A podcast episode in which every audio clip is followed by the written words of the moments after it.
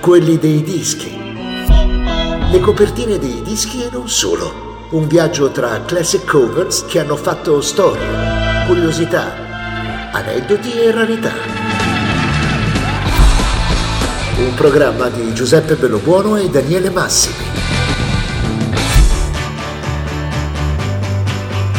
A quelli dei dischi The Velvet Underground and Nico.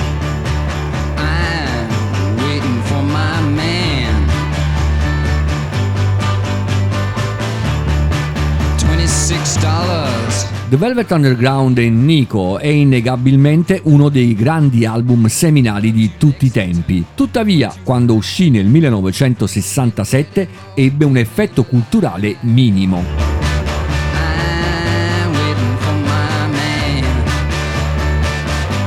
Tutti i grandi album hanno copertine iconiche, ma poche nel mondo della musica sono così accattivanti come la famosa banana di Andy Warhol, che forse è diventata ancora più celebre del disco stesso.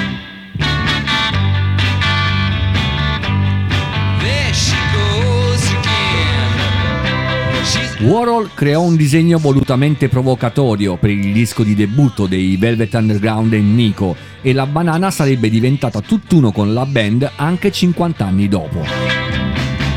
Le prime copie dell'album invitavano a sbucciare lentamente e vedere e quando si staccava la buccia della banana quello che si vedeva non lasciava molto all'immaginazione. Fu quindi necessaria una macchina speciale per fabbricare le copertine, una decisione che portò l'uscita dell'album ad un notevole ritardo. Il coproduttore del disco non accettò di essere pagato con dei soldi, ma con un quadro di Andy Warhol. Norman Dolph, un DJ e fonico della Columbia Records, disse: Lavoravo con una discoteca mobile, ero fissato con l'arte, mi piaceva portare la musica nelle gallerie, alle mostre e alle esibizioni. Mi piaceva chiedere di essere pagato in opere, non con denaro. Così ho conosciuto Andy Warhol. Nel 1966 Warhol ha deciso che la band era pronta per entrare in studio. Non sapeva niente di queste cose, quindi si è rivolto a Dolph. Quando Warhol mi ha detto che voleva fare un disco con quei ragazzi, io ho detto, ci penso io, nessun problema. Avrei potuto chiedere in cambio soldi o diritti d'edizione, ma invece ho chiesto un'opera d'arte e lui era d'accordo. Dolph dovette prenotare uno studio e farsi carico di parte dei costi. Si affidò a dei colleghi della Columbia per riuscire a pubblicare il disco. Il pagamento era una delle tele della serie Death and Disaster. Un quadro meraviglioso. Purtroppo l'ho venduto nel 1975 perché stavo affrontando un divorzio per la cifra di 17.000 dollari. Mi ricordo che all'epoca pensai, Lou Reed non ha ancora guadagnato una cifra simile per il suo disco. Se lo avessi tenuto, oggi il quadro varrebbe 2 milioni di dollari.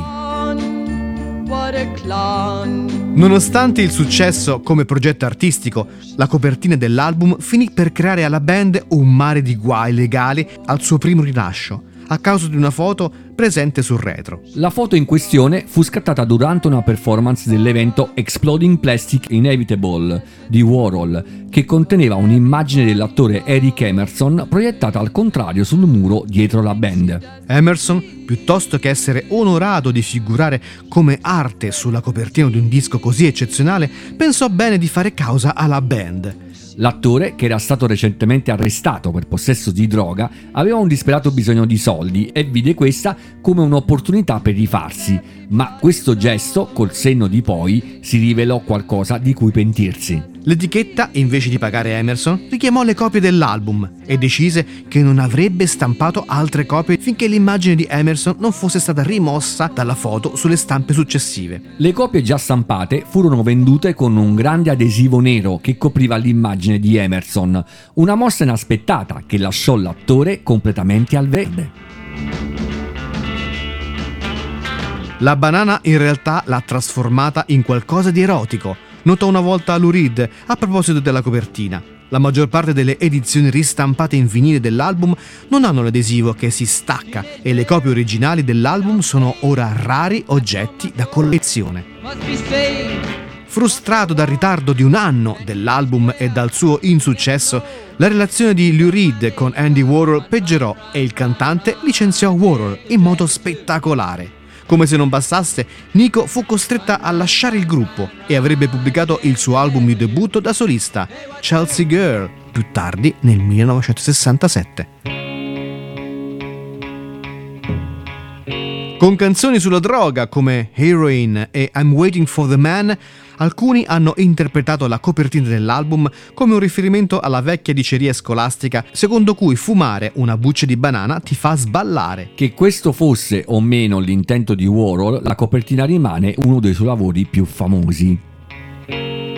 A cosa si è ispirato Warhol? Come sempre, la vita reale. Recentemente Howie Pyro, membro della D-Generation dei Dancing, ha rivelato la vera origine della famosa banana creata da Andy. Pyro si è accidentalmente imbattuto nella banana originale in un negozio di cianfusaglie a metà degli anni Ottanta nel Lower East Side di New York, realizzando solo recentemente il suo significato nella storia del punk e di New York City. Il negozio era a Broadway e non lo avevo mai visto prima, proprio in fondo alla strada da Forbidden Planet e dal più grande posto di sempre, il potente Strand Bookstore. Sono entrato e c'era un sacco di roba fantastica, vecchi dischi, un'enorme pila di scandalosi e disgustosi giornali degli anni 60 e alcuni vecchi soprammobili interessanti. Ad un certo punto ho sbattuto contro qualcosa su un tavolino pieno di cianfusaglie e ho sentito il rumore di qualcosa che era caduto sul pavimento. Mi sono chinato per raccoglierlo. Era uno di quegli economici posacenere triangolari di latta che di solito pubblicizzano pneumatici d'auto o qualcosa di banale. Era capovolto e quando lo girai fui sorpreso di vedere la banana. Ascoltiamo The Velvet Underground e Nico con eh, Sunday Morning. Sunday morning brings the dawning. It's just a restless feeling by my side. Early dawning, Sunday morning. It's just the wasted years so close behind. Watch out, world's behind you. There's always someone around you who will call. It's nothing at all.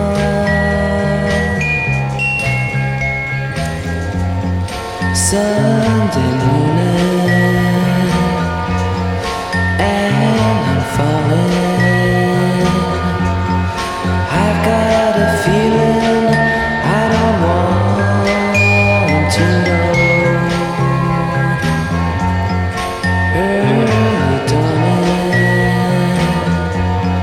Sunday morning.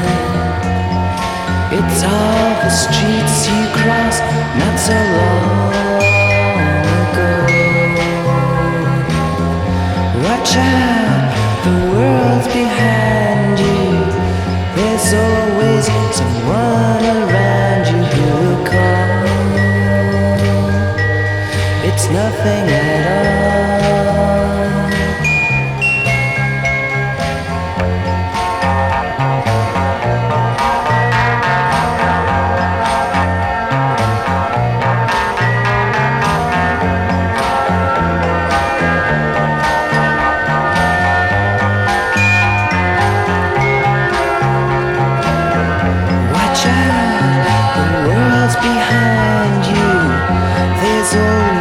someone